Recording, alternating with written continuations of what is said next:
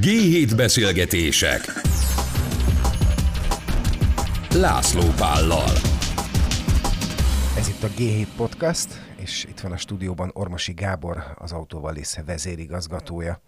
És abban maradtunk, hogy tegeződünk, és köszönjük az Autóvalisznak ezt a beszélgetést. Beszélgessünk egy kicsit arról, hogy pont egy éve találkoztunk, vagy nagyjából egy éve találkoztunk, és hogy akkor is sok mindenről beszéltünk, de hogy akkor, ha jól emlékszem, akkor a nyilvános forrásbevonás volt a fő témánk. Így van. és hogy mi lett ennek az eredménye tulajdonképpen?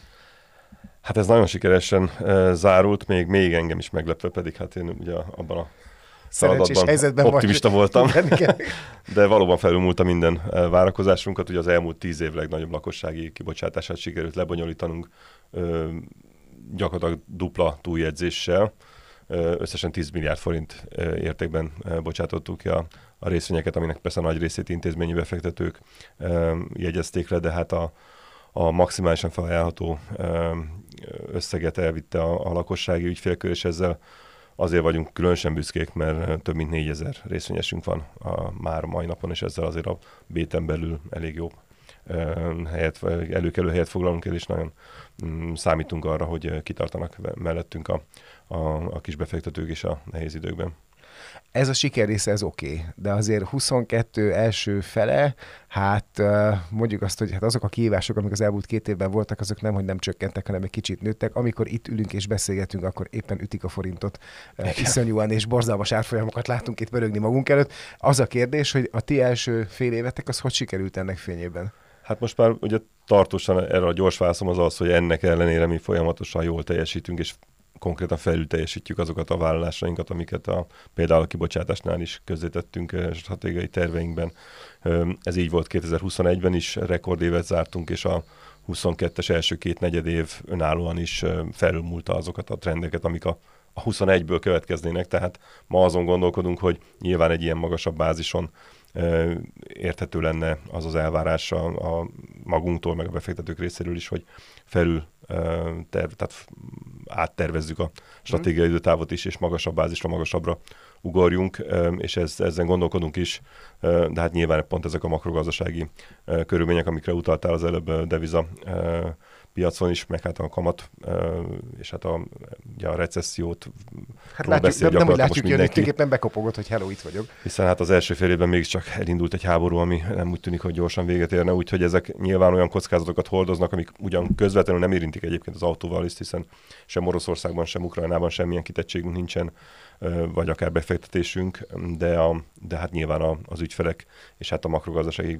globális változások azok mindenkit érintenek, és erre nekünk is fel kell készülni, úgyhogy egyelőre óvatosan tervezünk, de, de várhatóan így is valóban a, a, a magasabb alapokról magasabbra fogunk tudni jutni. A múltkor ugye hogy beszélgetünk akvizíciókról, azzal hogy álltok? Hogy a... mennyire, mennyire lehet bátor egy ilyen környezetben az ember? Igen, ez egy, ez egy folyamatos stratégiai kérdés. Mi úgy ítéltük meg, ugye 2020-as évünkben öt tranzakciót hajtottunk végre, akkor ugye erről beszámoltam be legutóbbi beszélgetésünkön. Ezek jól sikerültek, túl teljesítik ugye a terveinket. És Bocs, ez csak, a... csak hogy így gondolkodom, hogy, hogy volt ugye a, a, a szlovén szalonnyitások, így akkor, van, akkor a, a Sixnek új bázisa lett. Becsésen, igen, Becsésen, igen. Feri egy mellett ugye akkor volt a Jaguar Land Rover szalon megnyitása a Váci úton, Egyébként egy új szalont nyitottunk a Jublánában is a Land Rovernek, és hát emellett az Opel importőrséget szereztük meg akkor négy országban. Úgyhogy ezzel indultunk a 2021-es évnek, a eredmények most már ugye visszaigazolják, hogy ez igencsak jót tett a, a vállalatnak, és hát mondom még egyszer a saját várakozásainkat is felmúltuk. A, Ilyenkor a kérdés az, hogy megállunk, és ezek, erre a bázisra építve örülünk, vagy pedig megyünk tovább. Hát én, a, és hát a tulajdonos főtulajdonosunk is megerősítette azt a szándékát, hogy ez a növekedési stratégia továbbra is, sőt, ebben a változó és egyre nehezebbé váló környezetben akár még indokoltabb is, hogy az a konszolidációra, amire építve mi a növekedés magunk elé kitisztük, az, az tehát ezek a külső körülmények inkább katalizálják azokat az átalakulásokat, amikre építettük a stratégiánkat, úgyhogy mi ugye a tavalyi kibocsátás, illetve kötvény forrásbevonás után meglehetősen stabil mérleggel és jelentős kesállományjal álltunk neki az idei évnek, és hát a, a, az idei eredményeink alapján a a plusz a saját működésből fakadó cashflow is alátámasztja azt, hogy, hogy bátran merjünk növekedésre tervezni. 14 országos jelenlét van, a 15. Ausztria. Igen. Hogy de miért? Annyi feltörekvő piac lehet még, vagy nem tudom. Tehát, nem hogy... is adjuk fel a, azt a fókuszt, hogy a, a közép-kelet-európai régióra fókuszálunk a jövőben is. Ugye jó kérdés, hogy Ausztria ennek része már definíció szerint is el vagy nem. Nyilván egy tényleg egy más piac azért az autópiacát tekintve, meg hát nyilván gazdasági fejlettségét tekintve Ausztria, úgyhogy mi most egy ilyen pilot projekttel indulunk. A Sangyong importőrségünk az olyan jelentőset fejlődött az utóbbi időszakban, ugye Magyarország, Csehország, Szlovákia, Románia alapokon tíz éve forgalmazzuk ezt a márkát, ez egy elég nis piac, egy, egy olyan márka és egy olyan gyárak, amivel az együttműködésünk odáig fejlődött, hogy ma Európában mi vagyunk a legnagyobb importőrök, sőt, hát globálisan sem a kicsinek számítunk az ő importőreik közül, és erre alapozva gondoljuk azt, hogy Ausztriában is meg fogjuk tudni ismételni azt a növekedést, amit ezeken a piacokon. Teszek egy zárójelet, és tök személyes, és biztos nem tartozik ide. Én nagyon keveset hallottam erről a márkáról azelőtt, és van egy kedves barátom, aki, hát mit is mondjak, mondjuk azt, hogy kulturális menedzser, és elég jó egy kulturális menedzser. És ő ezt a márkát használja, és kérdeztem tőle egyszer, hogy de érted, én a nevét sem hallottam ennek a márkának. Miért? És azt mondta, hogy mert olyan szolgáltatások vannak benne, és annyira árértékarányban, annyira legfrankóbb, hogy az, az elképesztő. ugye tényleg én is úgy találkoztam először ezzel a márkával, még nem voltam autóval is vezérigazgató, hogy a, a Európa legrondább autója. Volt ilyen uh, annak a idején, ez jó 10-12 évvel ezelőtt inkább most már. Uh, rettenetes sokat fejlesztett a gyár, nagyon-nagyon dizájnban kifejezetten, uh-huh. de nem csak dizájnban, hanem valóban műszaki tartalomban is, akár elektronikájában, akár uh, felszereltségében ezek az autók igenis felveszik a versenyt, és kifejezetten európai piacra is optimalizált verziók vannak. Nincs széles választék, viszont azok nagyon megbízhatóak, és hát árérték arányban pedig gyakorlatilag verhetetlenük a saját szegmensükben. És közben kimentetek egy olyan piacra is, ami kicsit közel áll hozzám, hogyha azt mondom, hogy jóautók.hu meg autolicit.hu, ez, ennek, ezen mi a terv? Hát a stratégiánknak eleve alapja ugye az, hogy mellett, hogy konszolidálódni fog a piac, és a kisker-nagyker átalakulás egy jelentős potenciált jelent nekünk növekedésben, ezen túl maga az értékesítésnek a metodológiája, technológiája is átalakul, hiszen valóban itt van, e, együtt élünk most már az internettel ugye elég régóta, és azok a digitális csatornák, amelyek ma már mondjuk egy egy mobiltelefon értékesítésnél nyilvánvaló, hogy megnézi az ember az interneten, majd utána akár rá is kattint és megveszi. Hát ez ugye a... inkább ott veszek most már lassan mindent. Így van, és ez egyre inkább kiterjed most már nagyjából mindenfélére. Ez most már a, a jelentős nagy tartós fogyasztási cikkekre is kezd kiterjedni, és nyilván az autóiparnak is erre választ kell találnia. Úgyhogy ez az átalakulás, ez egyrészt szabályozói oldalról EU-ban is, most pont a, egy három hete, négy hete jött ki az új verziója a, annak a szabályozásnak, ami megkönnyíti az internetes értékesítést a, az autós piacon is. Tehát erre mindenképpen fel kell készülnünk, de mi ebben azt gondoljuk, hogy úgy tudunk proaktívak lenni, és a saját nagyságunkra, portfóliónkra építve gyorsabban fejlődni, mint akár a versenytársaink, hogy, hogy olyan kompetenciákat szerzünk, mint például ami a jó autókban az elmúlt most már több mint hat év alatt fölépítettek, hiszen egy olyan piaci jelenlétet tudtak kialakítani azon a piacon, ami, ami tényleg az internetről szól. Ugye ez egy használt autó piactérként uh-huh. funkcionál, amire építve, tehát azt a meglévő jó üzletet futtatva tovább függetlenként, hiszen ennek így van értéke, de ezekre közösen építve olyan projekteket, amik nem csak használt autó értékesítésben, az autóval és stratégiában eddig is benne voltak, ezt mindenképpen katalizálni, gyorsítani tudjuk. A Renault Hungária felvásárlása az talán a legnagyobb biznisz volt az elmúlt időben nektek. A versenyhivatali engedély az megvan? Igen, most már túl vagyunk a versenyhivatali engedélyen, és jövő héten most már hivatalosan is átkerül a tulajdonunkba a Renault Hungária Kft., amely egy működik tovább egyébként, tehát az ügyfelek ebből feltétlenül nem vesznek észre semmit. A, ugye a Caetano csoporttal közösen lettünk tulajdonosai ennek a, a Kft-nek, és nyilván hozzá fogjuk tudni adni mostantól fogva azokat a többlet tapasztalatainkat vagy értékeinket, amikkel még jobb ajánlatokat fog tudni a Renault Hungária Kft. a partnereinek nyújtani. Hát a Dacia a hetedik legnagyobb márka most az országban, ha jól, jól, jól emlékszem. Így van, és aztán még kevesen tudják, hogy egyébként Európában a magán ügyfelek, tehát a magánvásárlók szegmensében a harmadik legnépszerűbb márkáról beszélünk, egész Európát, tehát Nyugat-Európát beleértve. Ez gondolom az olcsóság. Szintén egy nagyon speciális és nagyon jó értékajánlattal felfűzött márkáról van szó, nagyon sokat fejlődött az elmúlt mm, jó öt évben. Ugye a Renault az a saját maga hát ismert arról, hogy a technológia fejlesztés, főleg az elektrifikáció terén a, a márkában, tehát a Renault márkában a gyár nagyon komolyan vette, rengeteg pénzt költöttek ebbe.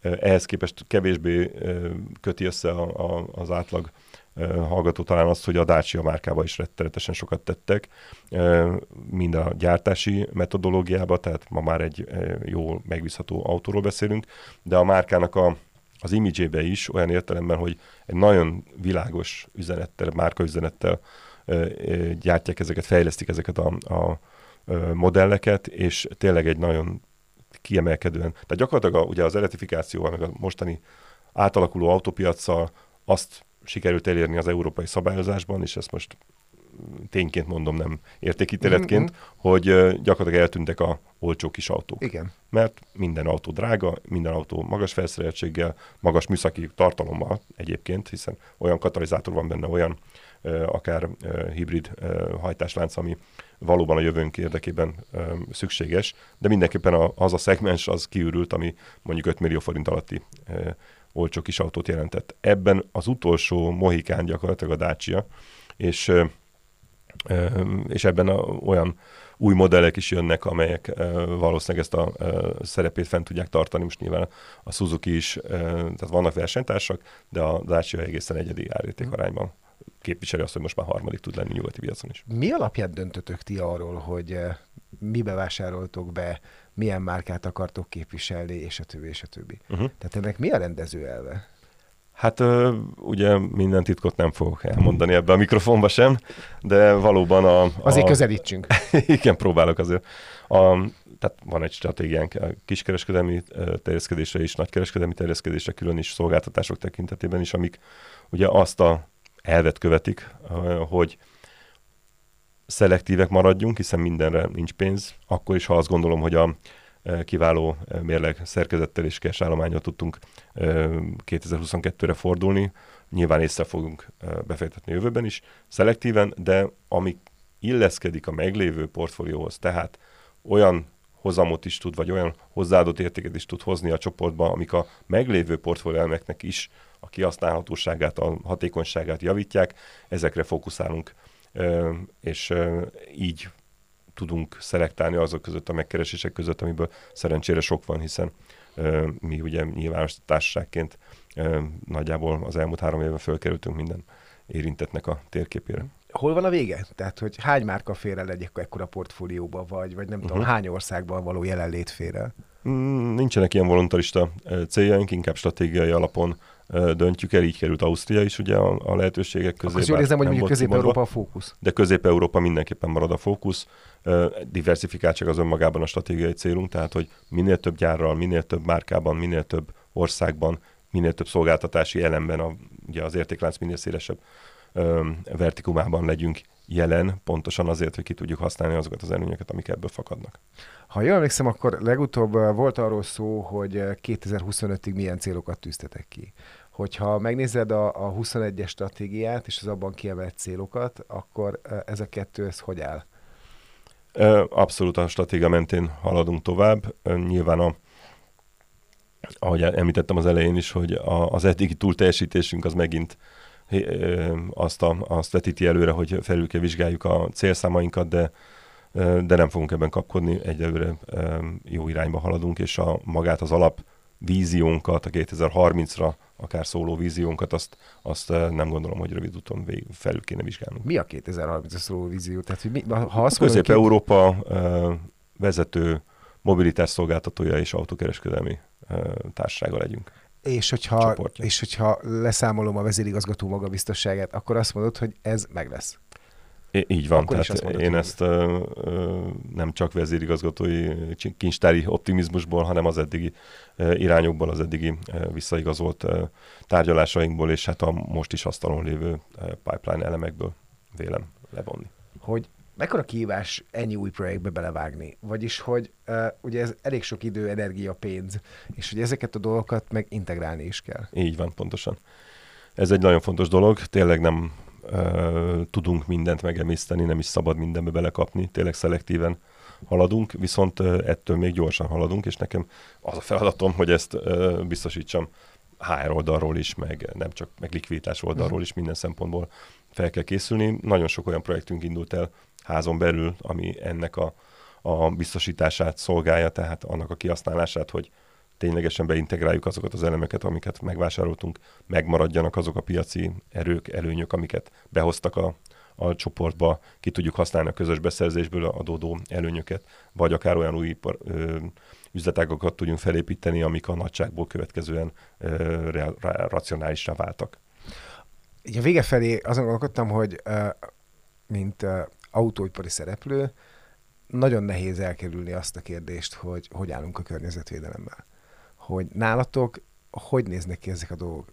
Azt nem merem mondani, vagy ezt nem merem kérdezni, pedig a kis ördög itt van bennem, hogy, hogy persze, és minden autós cég, és minden egyébként környezetszennyező uh-huh. dolgokat gyártó és forgalmazó cég ilyenkor mondja, hogy ó, mi vagyunk a legzöldebb, a legzöldebbek a világon, igen. és mindenkinek ott a címke rajta, tehát nem, nem akarok ilyen lenni, de azért azt valós kérdés, hogy, uh-huh. hogy mennyire tudjátok komolyan venni ezt a dolgot. Igen mert ez drága is ráadásul. Nyilván, és eh, ebben tényleg a racionalitás az eh, a korlátja csak annak a elszántságnak, ami egyébként nyilván jövő Mert azon személyesen mindenki elszánt. Persze, de így cég, van, de, pontosan. De, de, de cégben gondolkodva sokkal nehezebb ez a dolog, igen. De ezt le kell fordítani uh, ugye mindennapi döntésekre és valóban pénzköltésre. Az autóipar ebben a tekintetben egy speciális helyzetben van, hiszen itt a, a, a valamiért ugye az EU-s szabályozásban kiemelt szerepet kapott mondjuk a repüléshez, vagy a hajózáshoz, vagy a, éppen az energiatermeléshez képest sok szempontból erősebb motivációt eh, kapott a szabályozó által arra, hogy elinduljon ezen az úton, és ezt meg is tették részben a szabályozási kényszerből, részben egyes márkák pedig akár saját ugye, befektetői, finanszírozói oldalról elvárásként is kapott impulzusok, illetve hát a saját maguk tulajdonosaik által elvárt úton. Tehát mi azt tudom mondani, hogy az elmúlt 20 évben már sokszor ö, tapasztaltunk olyan igényeket a saját gyári kapcsolatainktól, tól, amiknek meg kellett felelnünk akár egy kiskereskedelmi ingatlan fejlesztésénél, akár a, a, a töltőhálózat felfejlesztésénél, akár azzal, hogy egyszerűen a kínálatunkba be kellett emelni azokat az elektromos autókat, amiknek a kiszolgálására is fel kell mm. tudnunk készülni szerviz oldalon, vagy a töltési oldalon. Tehát, hogy és egyébként ebben találkozott ugye a, a Wallis csoport elkötelezettségével is, mert azt hozzá kell tegyem, hogy mi is tényleg elkötelezettek vagyunk a jövő iránt, hiszen a Wallis csoportban található az Alteo is, szintén tőzsdei cégként, ami, Szoktak itt ülni ami ugye, így van, ami szintén az alternatív energia termelés és hatékonyság zászlótűzése mellett fejleszti a saját projektjeit. Van is együttműködésünk éppen azért, hogy ezeket a, a, a tudást, know-how-t ugye kölcsönösen egymás felé tudjuk becsatornázni, és tényleg élenjáró ajánlatokkal tudjunk az ügyfelek felé menni. Örömmel veszük észre egyébként most már mondhatom, hogy a, az elektromos autózást nem csak a a töltető hibridek, hanem most már a, a teljesen elektromos autók tekintetében is Magyarországon tényleg kezd e, érzékelhető piaci szegmest megszorítani, és e, valódi igényé válni, úgyhogy ennek a kiszolgálására mi is készülünk. Ha azt mondom, hogy 14, majdnem 15 országban vagytok ugye jelen, Igen. hogy mennyire lehet összefésülni az ő stratégiákat ennyi helyen? Hát ez a cél, azt gondolom, hogy ez az előnyünk. Ugye stratégiánkat is azért fogalmaztuk meg ilyen fókusszal, mint Közép-Kelet-Európa, mert ez egy olyan szeg, kicsi piacok, európai vagy globális szemmel nézve, amelyek egybefűzve mm, értelmezhetőek hát a igazán a nagyobb. Osztrák-magyar monarchia, ezt tudom csak mondani, igen, hát, tehát ezt kitalálták igen, már régen. Igen, én is azt gondolom, hogy nincs olyan nap alatt, de, de reméljük, hogy, hogy a történelmi viharokat kezelve egyre hatékonyabban fogjuk tudni valóban működtetni, és mindennapi a működésben is érvényesíteni ezeket a szinergiákat, amiket ki tudunk használni a hálózaton belül. Én köszönöm szépen Ormosi Gábornak, az Autovalis vezérigazgatójának, hogy itt volt ma, és köszönjük az Autovalis támogatását, hogy ez a beszélgetés létrejöhetett. Szevasztok!